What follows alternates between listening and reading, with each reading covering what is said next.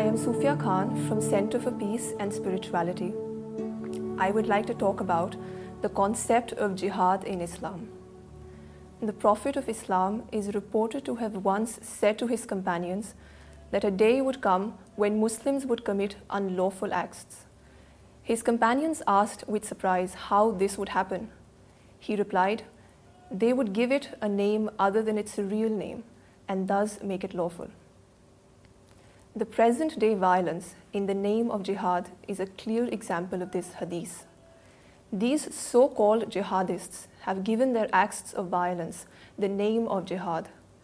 Since they have devised justification for their violence, their conscience does not refrain them from killing others. However, the Quran categorically condemns the killing of innocent human beings. It states, "Whoever killed a human being except as punishment for murder or for spreading corruption in the land, shall be regarded as having killed all mankind. The use of the word jihad by Muslim extremists to justify their violent actions is a distortion of this concept. What then is the true concept of jihad? Jihad literally means to strive one's utmost for a noble cause. According to Islam, Jihad is a continuous process in the life of a true believer. A mujahid, or one who performs jihad, is one who strives against his own self for the sake of obeying God. That is, he fights against the evil promptings of his soul so as to lead a God-oriented life. Jihad is mentioned in the Quran in various contexts, but nowhere in the Quran is the word used in the context of war. For example, the Quran states, do great jihad with the means of the Quran. In this verse, jihad clearly means striving hard to spread the teachings of the Quran to all mankind. The Quran calls this the most exalted form of jihad, or jihad-e-akbar.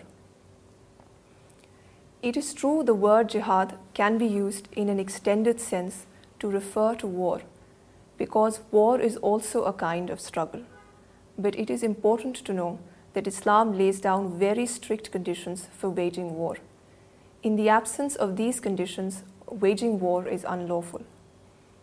First and most importantly, in Islam, war is permissible for defensive purposes only. The Quran prohibits wars of aggression. It states, "Fight in the cause of God against those who wage war against you, but do not commit aggression. God does not love aggressors.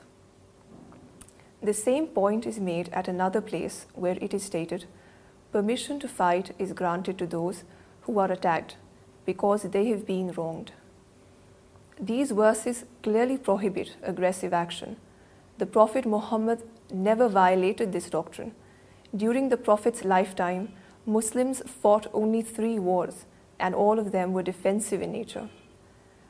Another important condition is that according to Islam, only an established state has the right to declare war. According to a prophet's saying, the leader is a shield. War is undertaken under his leadership, and protection is procured through him.